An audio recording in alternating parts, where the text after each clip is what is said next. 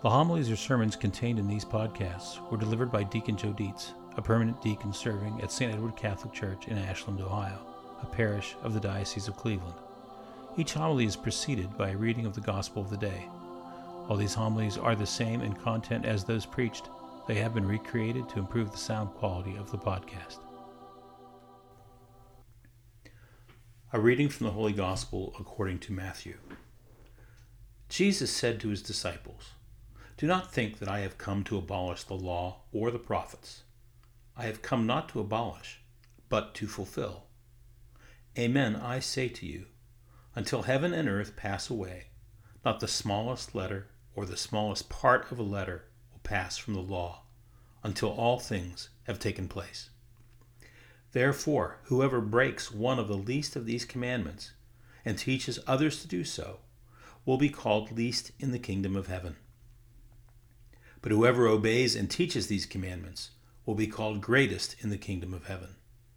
I tell you, unless your righteousness surpasses that of the scribes and Pharisees, you will not enter the kingdom of heaven. You have heard that it was said to your ancestors, You shall not kill, and whoever kills will be liable to judgment. But I say to you, whoever is angry with his brother will be liable to judgment. And whoever says to his brother, Raca, will be answerable to the Sanhedrin, and whoever says, You fool, will be liable to fiery Gehenna. Therefore, if you bring your gift to the altar, and there recall that your brother has anything against you, leave your gift there at the altar. Go first and be reconciled with your brother, and then come and offer your gift. Settle with your opponent quickly while on the way to court. Otherwise, your opponent will hand you over to the judge and the judge will hand you over to the guard, and you will be thrown into prison. Amen, I say to you, you will not be released until you have paid the last penny. You have heard that it was said, You shall not commit adultery. But I say to you, everyone who looks at a woman with lust has already committed adultery with her in his heart. If your right eye causes you to sin, tear it out and throw it away. It is better for you to lose one of your members than to have your whole body thrown into Gehenna. And if your right hand causes you to sin, cut it off and throw it away. It is better for you to lose one of your members than to have your whole body go into Gehenna. It was also said, Whoever divorces his wife must give her a bill of divorce. But I say to you, whoever divorces his wife, unless the marriage is unlawful, causes her to commit adultery, and whoever marries a divorced woman commits adultery. Again, you have heard that it was said to your ancestors, Do not take a false oath, but make good to the Lord all that you vow. But I say to you, Do not swear at all, not by heaven, for it is God's throne, nor by the earth, for it is his footstool, nor by Jerusalem, for it is the city of the great king.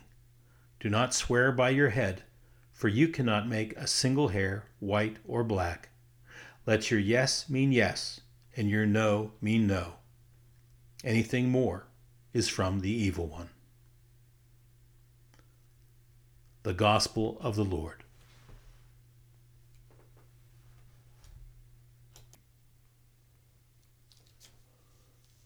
So, did y'all watch the Super Bowl? Pretty exciting, especially if you're a New England fan. For those of you who didn't see it and did not hear about it, Atlanta was up 28 to 3 on New England with about 8 minutes to go in the third quarter. And New England came back to tie it up at 28 all with less than a minute to go, and then won the game in overtime. This unprecedented comeback required New England to score two touchdowns and make two two point conversions after the touchdowns just to tie the game at the end and force overtime. As I read today's gospel, I wondered what it would have been like if, after the second touchdown, as they lined up to go for the two point conversion to tie the game, if the referee had gotten a call from the booth on his little radio device and they told him that the NFL commissioner had just made a change in the rules and that New England couldn't go for two points. No matter what they did, they were only going to get one point and could not tie the game. Outrageous! Inconceivable. Could not happen. They would riot in the streets and more. All this over a football game. You can't change the rules in the middle of the game. It wouldn't be fair. It wouldn't be right. Because after all, the outcome of the game is so important. I mean, based on the outcome of this single football game, millions of people will either get into heaven or they won't. Millions of people will spend eternity with God in paradise or spend eternity in the flames of hell, all based on the result of this game. Now, you are probably saying, Deacon Joe, you have lost your mind. The outcome of the Super Bowl has nothing to do with people's salvation. Oh, really? No one's eternal life is riding on the outcome of this game? The only thing riding on this game is some money for the winning team and bragging rights for the winning city? And yet, people would riot in the streets if the rule change that I spoke of took place. And that is why I find one section of this gospel to be particularly excellent news and very reassuring. No, it's not the part about not being angry or not lusting, not the part about not swearing or divorce or, or settling with your opponent, and certainly not the part about cutting off your hand or gouging out your eye. Not to suggest that all of those other sections of the gospel are not important, but the part that I find great comfort in is the part in the very beginning, where Jesus says, Until heaven and earth pass away, the laws will not change, and that whoever obeys and teaches these commandments will be saved. Because unlike the Super Bowl, the salvation of millions of people, including me, is dependent on these rules. And if something as important as where I spend eternity is determined in some way by a set of rules, then I find great comfort in the fact that those rules won't change. Today, many people don't want to hear about rules that can't change. They want to make the rules and then keep them according to their own choices, or do away with the rules altogether. After all, to say that the rules must be obeyed won't change gives power to the rule maker and takes it away from everyone else. Exactly. I mean, who does Jesus think he is? God? Exactly. Except that he doesn't think it, he knows it. Who else could make such a time eternal statement with any legitimacy? People all around want to talk in absolutes about any number of things. But the only person who can talk with conviction and authority about the future is the one who makes the future. Jesus is timeless. Yet we are constantly tempted by, and often give credence to, the opinion of others whose time and influence is limited. And we allow them to impact our eternal destiny with their limited points of view. A wisdom of this age from the rulers of this age who are passing away.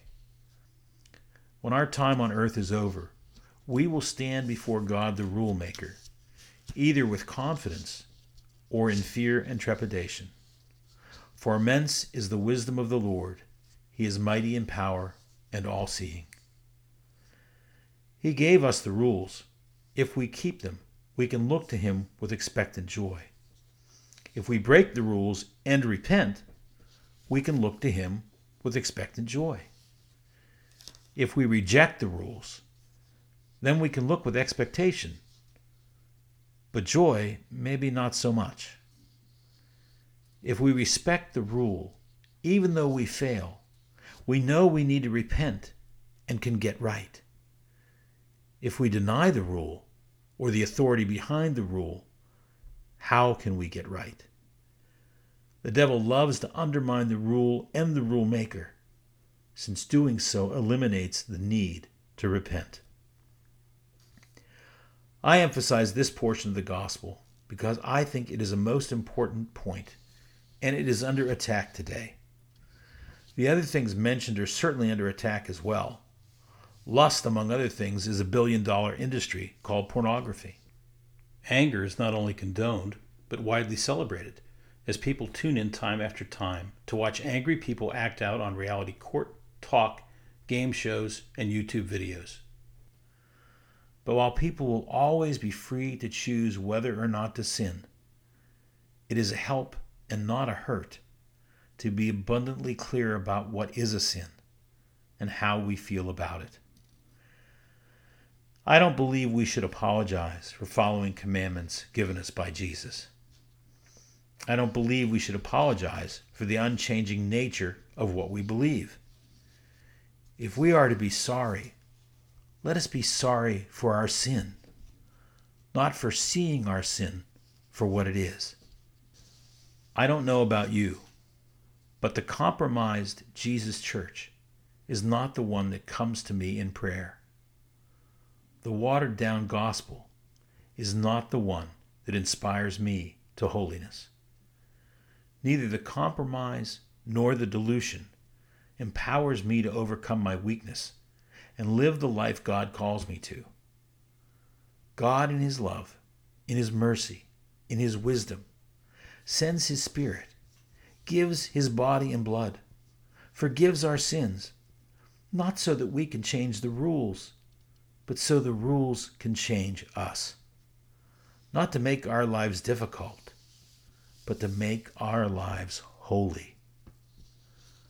The wonderful thing about the revelation of God, to which all of Jesus' teachings belong, is that if you are in for a dime, you are in for a dollar.